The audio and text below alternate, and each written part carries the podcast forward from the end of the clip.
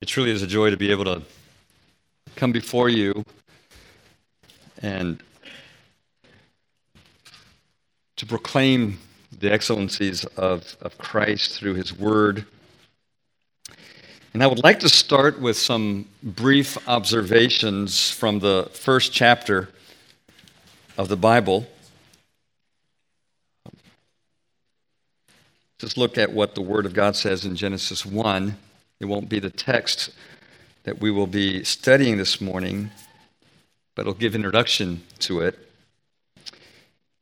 In Genesis 1 1 through 4, it says, In the beginning, God created the heavens and the earth.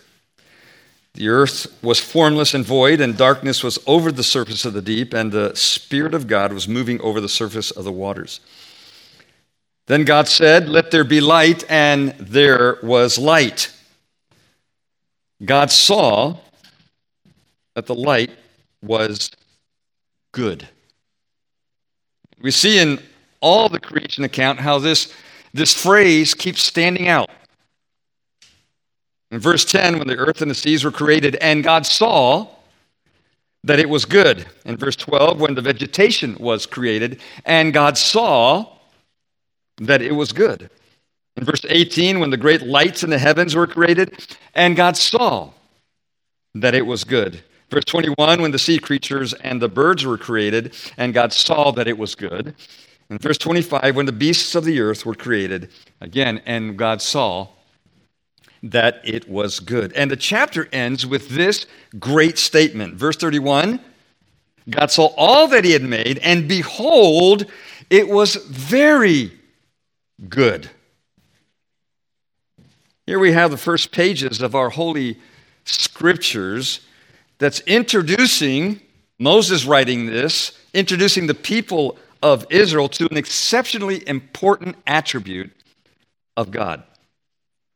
Verse 1 clearly and boldly presents God as creator, and it highlights his, his sovereignty over all his creation. He is, he is in total control over all of it, and has all right to be because he created it all.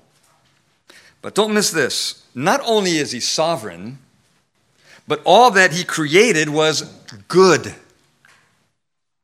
He is the good sovereign one who made all things good.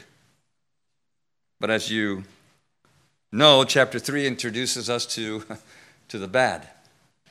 When the serpent deceived the woman and she and the man ate of the forbidden fruit, which then plunged all of humanity into sin and into death. And this forbidden fruit came from a tree known as the tree of the knowledge of good and evil. There was a, a massive and radical collapse of, of man's spiritual condition, causing an, an inescapable enslavement to sin, and, and even his understanding of, of good was radically distorted. This is, this is soberly expressed by the prophet Isaiah in his book in chapter 5, verse 20, which says, Woe to those who call evil good and good evil. But praise be to God, he never changed. God remained, remains, and will always maintain his goodness. And he will always extend his goodness to his children. So this morning, what we want to glory in is this goodness of our Lord. The goodness of our Lord. So I invite you to open your Bibles to Psalm 119. We're going to read all the chapter and expound on all the verses of this chapter. People are starting to get up and starting to leave now. it is the longest chapter of the Bible. It's a rich, rich chapter. My prayer is that we might truly appreciate the loving goodness of our great God as we study just the ninth stanza, and not even that, just half of the ninth stanza of this unique psalm. So our reading is from verses 65 to 72. Verses 65 to 72. And this is what the word of the Lord says You have dealt well with your servant, O Lord, according to your word. teach me good discernment and knowledge, for I believe in your commandments. Before I was afflicted, I went astray, but now I keep your word. You are good and do good. Teach me your statutes. The arrogant have forged a lie against me. With all my heart, I will observe your precepts. Their heart is covered with fat, but I delight in your law. It is good for me that I was afflicted, that I may learn your statutes. The law of your mouth is better to me than thousands of gold and silver pieces. As you are aware, this great chapter is written by a, a psalmist who, who directs our thoughts to, to meditate on the, on the grandeur and, and the centrality of the Word of God. We don't know much about him other than what he expresses about himself in this great psalm. He is a servant of the Lord whose passion for the Word of God is to know the God of the Word. He expresses this psalm in a magnificent literary masterpiece with 22 stanzas, each stanza having eight verses, representing in order a letter of the Hebrew alphabet. It's fascinating. These eight verses in each stanza and each verse begins with, with the stanza's corresponding Hebrew letter. And the author also employs various synonyms that refer to the Word of God, which highlights different aspects, different characteristics of God's revelation to us. Well, I have titled the stanza that we will be looking at this morning, The Word, the expression of the goodness of the Lord. The Word, the expression of the goodness of the Lord. The Hebrew letter that represents this stanza is the Hebrew letter tet. That has the T sound, like in Thomas, and now, what the psalmist does, and this is what fascinated me as I studied this, this uh, chapter. By the way, I was able to teach all of the chapter to our church um, starting in the year of COVID, and it took me actually like three years to do it. Um, it, takes, it took me two Sundays for each, for each stanza. Rich, rich study. And what we see with many of the stanzas is he, the, the psalmist capitalizes on the letter, and in this case, on the letter tet, by presenting to us a very key word in the Hebrew language. The, the word is tov. Tov, which means good, or goodness, or, or well. Now, many might know the common Hebrew greeting, Boker Tov, which means good morning or good day. And he uses this key word, tov, in, in these eight verses five times, which gives us uh, this focus to the truth of God's goodness. In the Hebrew text, the following verses literally begin like this verse 65 Good you have dealt. Verse 66 Good discernment. In verse 68 Good are you. In verse 71, good it is for me. And, and, verse 72 also starts with that, but because of the construction in Hebrew, it is used in a comparative way. It says, good it is for me, or better it is for me. Now, another key feature we find in many of the stanzas is the psalmist's continual expression of, of distressing circumstances that he is experiencing. Well, we find this also in, in this stanza.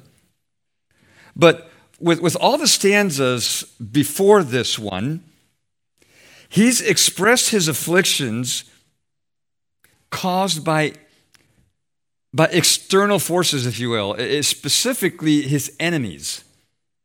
For instance, look at verse 51. It says, The arrogant utterly deride me, yet I do not turn aside from your law, making reference to his, to his enemies. In verse 61, the cords of the wicked have encircled me, but I have not forgotten your law. But now in this stanza, he introduces another type of affliction. He introduces an internal, an internal, internal condition that was weighing, weighing heavy on him. He speaks of the affliction caused by his personal sin.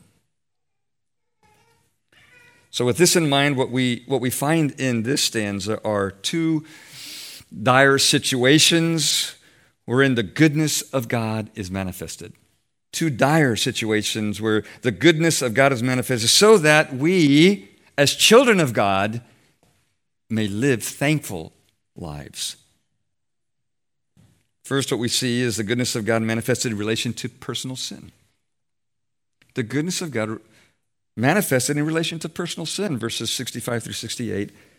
And secondly, what one can see is the goodness of God manifested in relation to personal attack, verses 69 through 72. And like I stated, uh, we will only be able to look at the first four verses and study the first of these dire situations. You'll just have to invite me again to finish it out.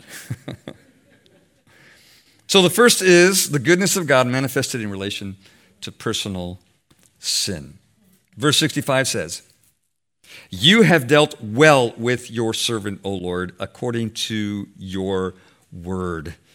As we've already mentioned, the word tov, that is good, in this case, well in the translation, introduces the, the theme of this stanza the goodness of the Lord. And we must remember that in essence, this whole psalm, the, the, the 176 verses, is an intimate prayer directed to Yahweh, Jehovah, the Lord of the covenant, the, the, the Lord who has established promises for his people, a people to whom this psalmist belonged. So, so here he addresses the Lord and he and, and he's calling on his holy name, that name that is so deeply tied to, to the Lord's faithfulness to his covenant, the name Yahweh. In the first four verses, it's verse 67 that sets the context in which the goodness of the Lord was manifested to this psalmist. Verse 67 says, Before I was afflicted, I went astray. But now I keep your word. So when he says, I went astray, what he is expressing is, is some kind of sin he was wrestling with. Now, we don't know all the details of this sinful conviction, but obviously it was weighing heavy on him. So it is this context, it is in this context, in this dire situation, that, that we must consider the psalmist's various expressions that we find in the first four verses. So as he prays to Yahweh, he is, he is well aware that having failed his Lord, he is utterly undeserving of the Lord's goodness. So, having this context in mind, the Lord would have us consider this morning four provisions, four provisions of His goodness as it relates to personal sin, four provisions of His goodness to spark in us a heart of glorious thanksgiving. And here's the first provision the goodness of the Lord provides the goodness of the Lord provides a personal dealing with sin. It is, it is the goodness of the Lord that provides a personal dealing with sin. Verse 65 You, you, Lord, you have dealt well with your servant. Observe that phrase, with your servant. The, the preposition with there expresses this, this intimate relationship between the psalmist and his Lord. And up to this point, he, he'd already referred himself as the servant of the Lord four times in verse 17, verse 23, verse 38, and, and verse 49. And, and in Hebrew, as also we see in Greek, this is the same word that means slave. And what this shows is the psalmist's keen awareness of, of his humble position before his Lord. He, he's not an equal partner with the Lord in his Christian walk. Yahweh is the Lord. The psalmist is merely a, a slave under a sovereign Lord. However, being, being a slave to the Lord is not an oppressive position. Rather, it, it is a great, great privilege. It, it is a huge blessing. Actually, being a slave of the Lord is the key to freedom. Being a slave to the Lord, a slave of the Lord, frees him from being a slave to sin to become a slave to righteousness. This should remind us of Paul's words to the Romans in chapter 6 of Romans, specifically verses 16 to 18. I'll just read it to you. Paul writes, Do you not know that when you present yourselves to someone as slaves for obedience, you are slaves of the one whom you obey, either of sin resulting in death or of obedience resulting in righteousness?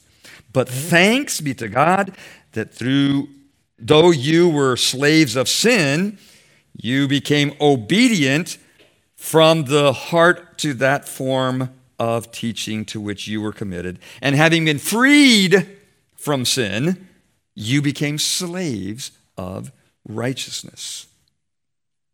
This, this freedom defines the psalmist's new relation to his Lord, this new relationship to his Lord, a slave of righteousness under the good dominion of his sovereign Lord. And, and this relationship guarantees, listen to this, this relationship guarantees the Lord's good treatment. This, this, this relationship guarantees the Lord's good dealing, the Lord's good care of him. And it is the care of a God that would never abandon his promise, promises of his covenant to his people. And this is exactly what the psalmist expresses with such a grateful heart in this first verse. You have dealt well You've dealt well with your servant, O Lord. The psalmist has no doubt that the Lord is good. well, he expresses it there in verse 68 you are good and you do good. But here he applies this truth in a very personal way.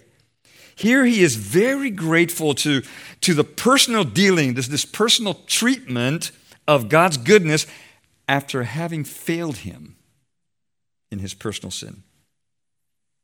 In his sin, he knew his ways were not pleasing to the Lord. He, he knew that he really deserved the Lord's judgment.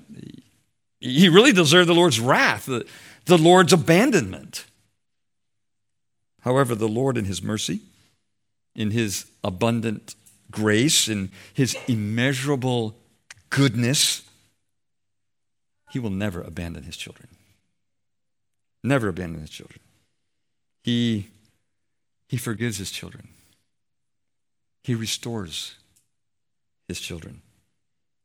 The psalmist acknowledges that, the, that this goodness is, is manifested in a very specific treatment, a very personal dealing to restore him from his sin.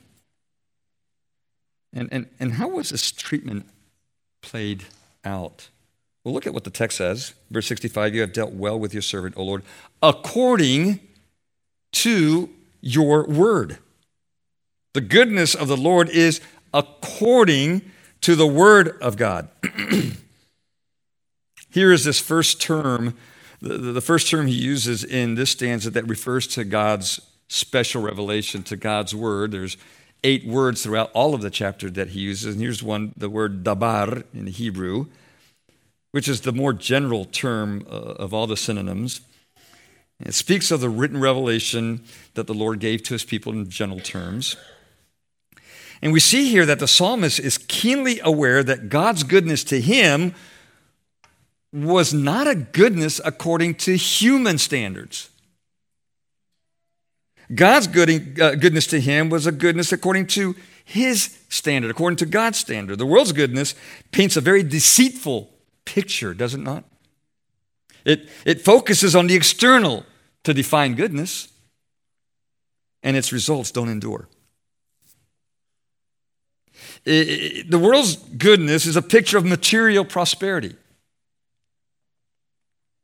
but it does not promise eternal reward but not so with God's goodness.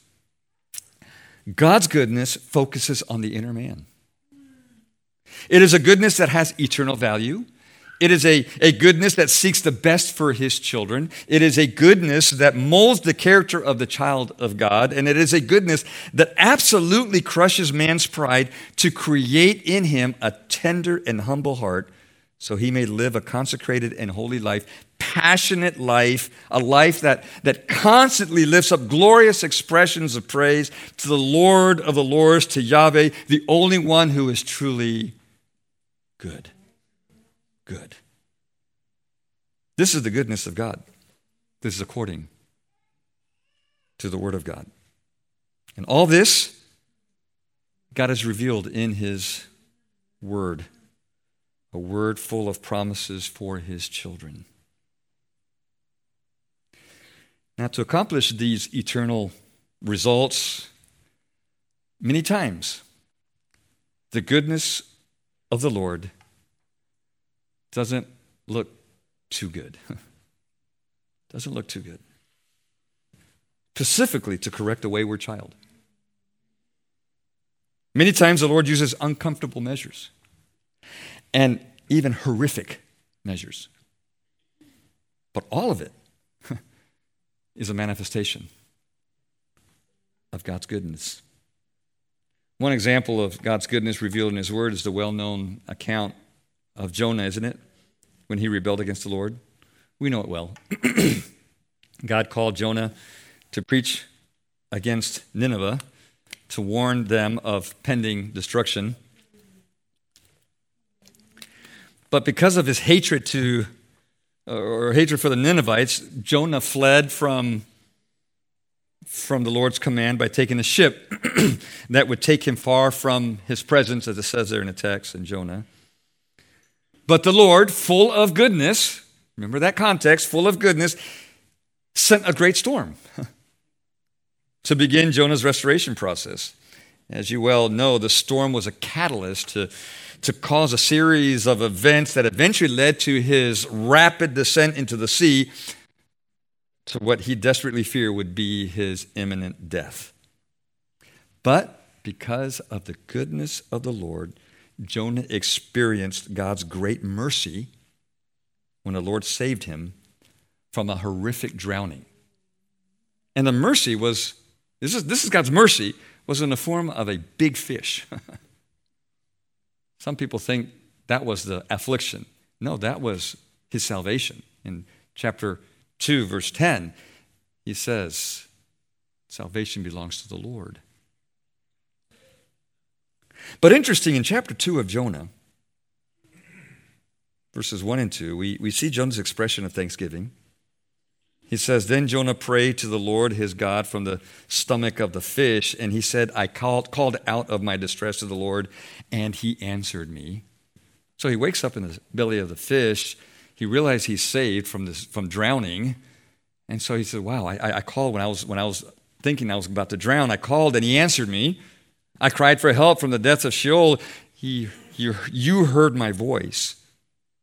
So, so he, he, he, this, this psalm that is in chapter 2 of Jonah is actually a thanksgiving psalm. But don't miss this. The same God that heard him, the same God that, that, that saved him, is the same God that was directly involved with all the horrific circumstances from which he needed to be saved. Look at verse 3 of Jonah 2. If you're, if you're there, look, look what Jonah says. For you, talking to Yahweh, for you had cast me into the deep. Oh, I thought it was the sailors. Well, that was God's means, but it was God. Into the heart of the seas, and the current, uh, and the great current engulfed me. All your breakers, huh? It's interesting, huh? All your breakers and billows passed over me. God's goodness manifested in all the horrific details of the storm and eventually in the great fish was his personal dealing with Jonah's rebellion. This prophet recognized that this was God's rod and staff that comforted him, as we read in Psalm 23 4. He knew that he did not re- deserve this redeeming goodness of his Lord. Well, brothers and sisters, is it not true that many times we experience very similar circumstances? The true child of God, when, when he sins, should feel the, the, the unbearable weight of sin's guilt. We, we should feel utterly undeserving of God's goodness. At times, God uses horrific means, not because he is angry with us, but because he wants to show his loving goodness in bringing us back, in restoring us with his rod and staff. All this is the goodness of the Lord that provides a personal dealing with our sin. So may we, may we join with the psalmist and express our great joy and, and gratitude by saying, You have dealt well with your servant, O Lord, according to your word. The Lord's goodness not only provides a personal dealing with sin, it, secondly, the Lord's goodness provides wise instruction. Wise instruction. Verse 66 Teach me good discernment and knowledge, for I believe in your commandments. The first phrase literally translates good taste and knowledge. Teach me. Again, the word tov, good, heads up this verse, following the main theme of the stanza, the goodness of the Lord. And the psalmist in the original text uses the word that often is translated taste in other passages. And, and in this text, the psalmist uses this word to give a, a vivid uh, picture that describes the spiritual discernment or spiritual judgment that we should have. Just, just, as, our, just as our taste buds are used to determine or, or discern a good or bad taste of food or drink, the Word of God is the standard to discern what is good and what is bad. And the New American Standard picked up on this and correctly translated teach me good discernment and knowledge.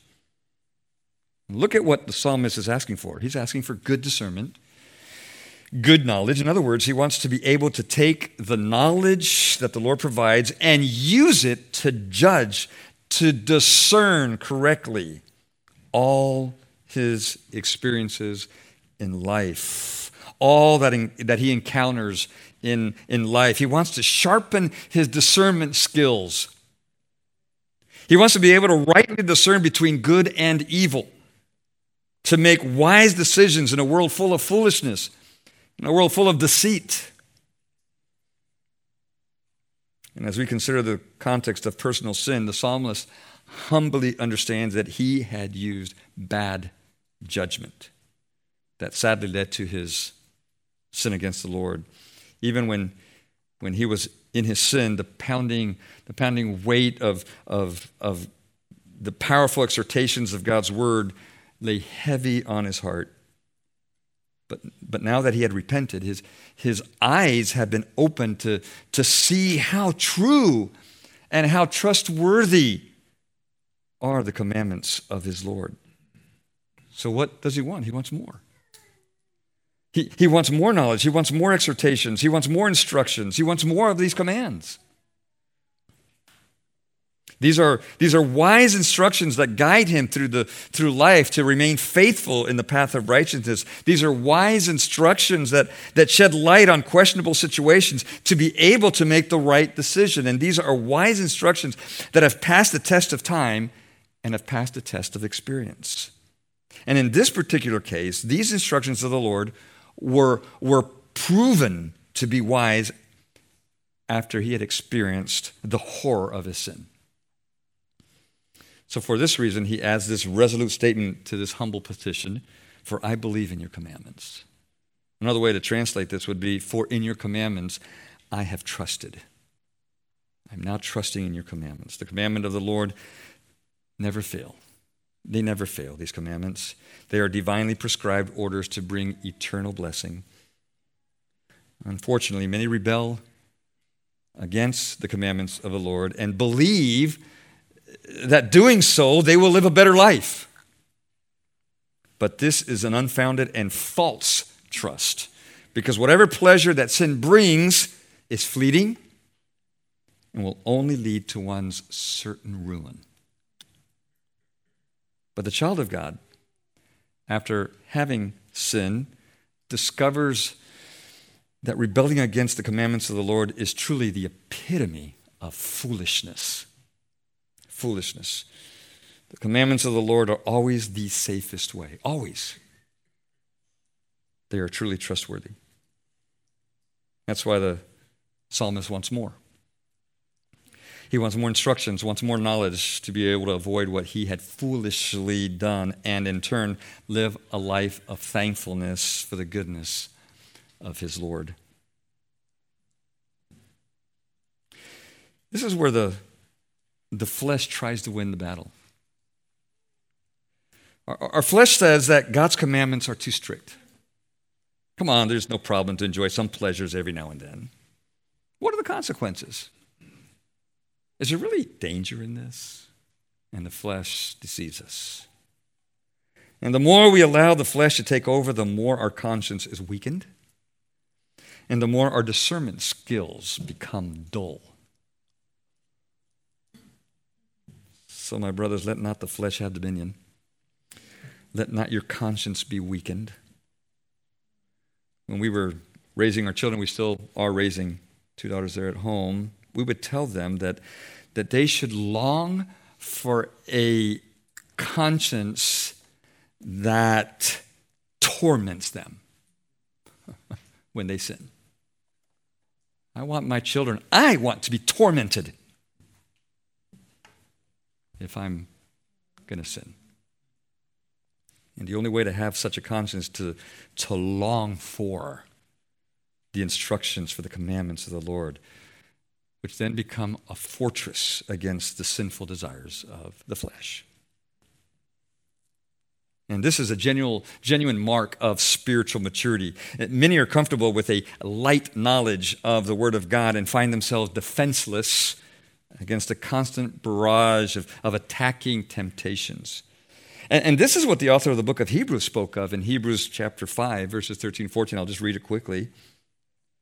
For everyone who partakes only of milk is not accustomed to the word of righteousness, for he is an infant, but solid food is for the mature, who because of practice have their senses trained. Listen to this have their senses trained to discern good and evil.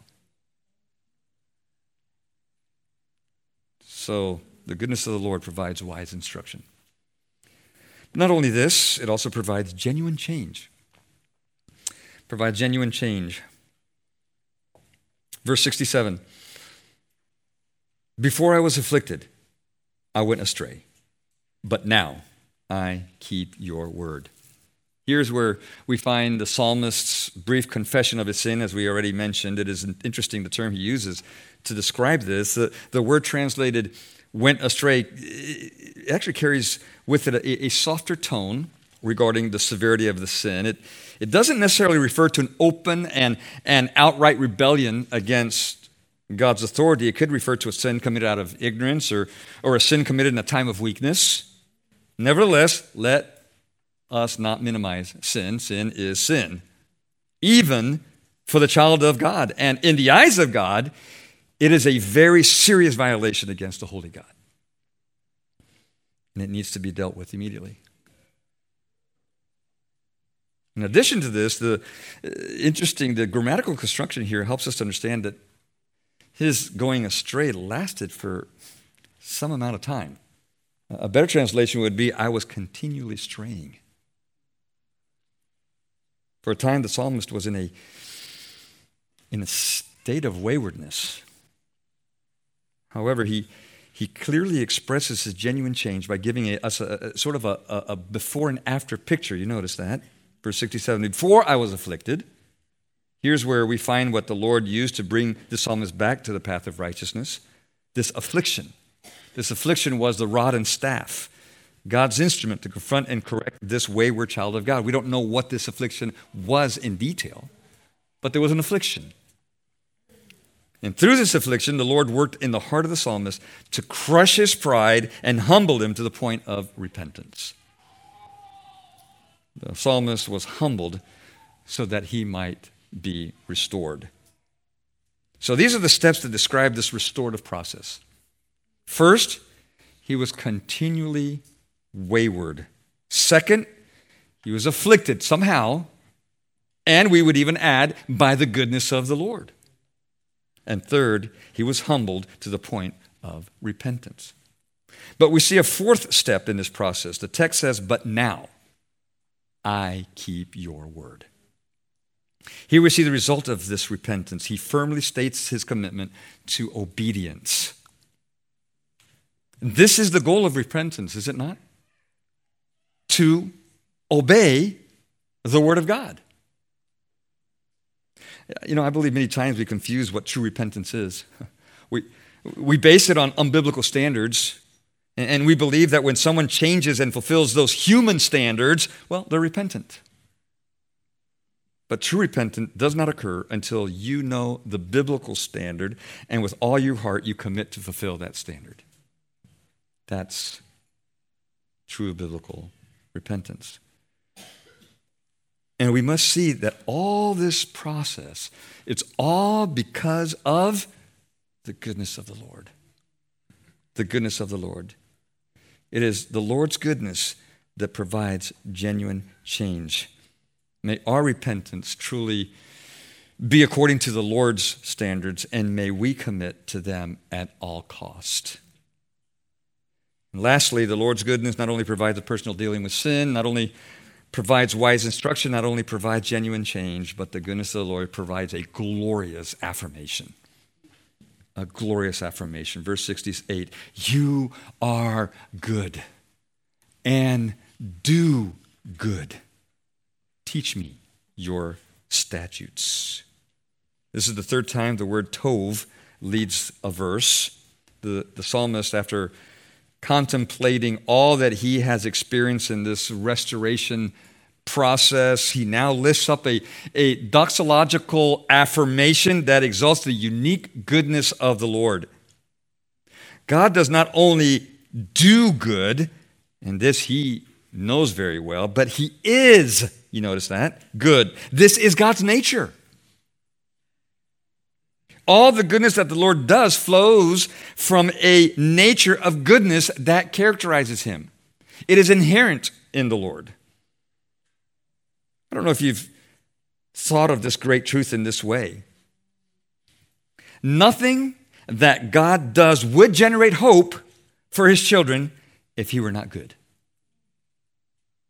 Nothing that God does would generate hope for his children if he were not good. For example, if God were sovereign, and he is sovereign, but not good, in control of everything, but not good, he would be the most atrocious and oppressive dictator with no other end for us than our total annihilation. but because he is sovereign and he is good, the one that does good, we of all people have a great hope that does not disappoint. A hope that assures us that all things work together for good. Wow. All things work together for good, as Romans 8:28 so firmly states. His goodness leads us to the ultimate good. As children of God, we have the ultimate hope. The ultimate hope. We can thus join the psalmist and affirm the unique goodness of the Lord there is no one like him. What a glorious truth. So, our longing to deepen our understanding of this unique goodness must be the petition that the psalmist makes in closing this verse Teach me your statutes. Teach me those wonderful truths that are permanently recorded so that we may walk the path of righteousness. And this should be our utmost longing. So this morning we've celebrated God's goodness and how his goodness blesses us with four provisions regarding personal sin. His goodness provides a personal dealing with sin. His goodness provides wise instruction. His goodness provides genuine change. And His goodness provides a glorious affirmation. But we must understand something that none of this goodness can be ours unless we know the Good Shepherd the Good Shepherd, our Lord Jesus Christ. He is the one who provides a personal dealing with sin. By having died on the cross and has risen again, guaranteeing our eternal salvation. He is the one who provides us with wise instruction as we live our lives by following His commandments. And He's the one who provides genuine change as He providentially orchestrates all circumstances and He exhorts us with His word to bring us back to the path of righteousness. And He is the one who is worthy of this glorious and unequivocal affirmation that He is good and He does good. There's no one like Him. And that's why we celebrate the Lord's table, is it not? Because of His goodness of coming to earth, living a life of righteousness, dying on a cross so cruel, shedding His blood giving of his body, resurrecting on the third day, that we might experience his goodness in our salvation. So let us bask in Christ's glorious goodness. Let's pray. Father, thank you for your goodness. What a wonderful, wonderful truth, a hope filled truth Thank you, Father, that we are recipients of that goodness through the salvation of Jesus Christ, who forgave our sins and will never abandon us. May we be faithful to you. In Christ's name we pray. Amen.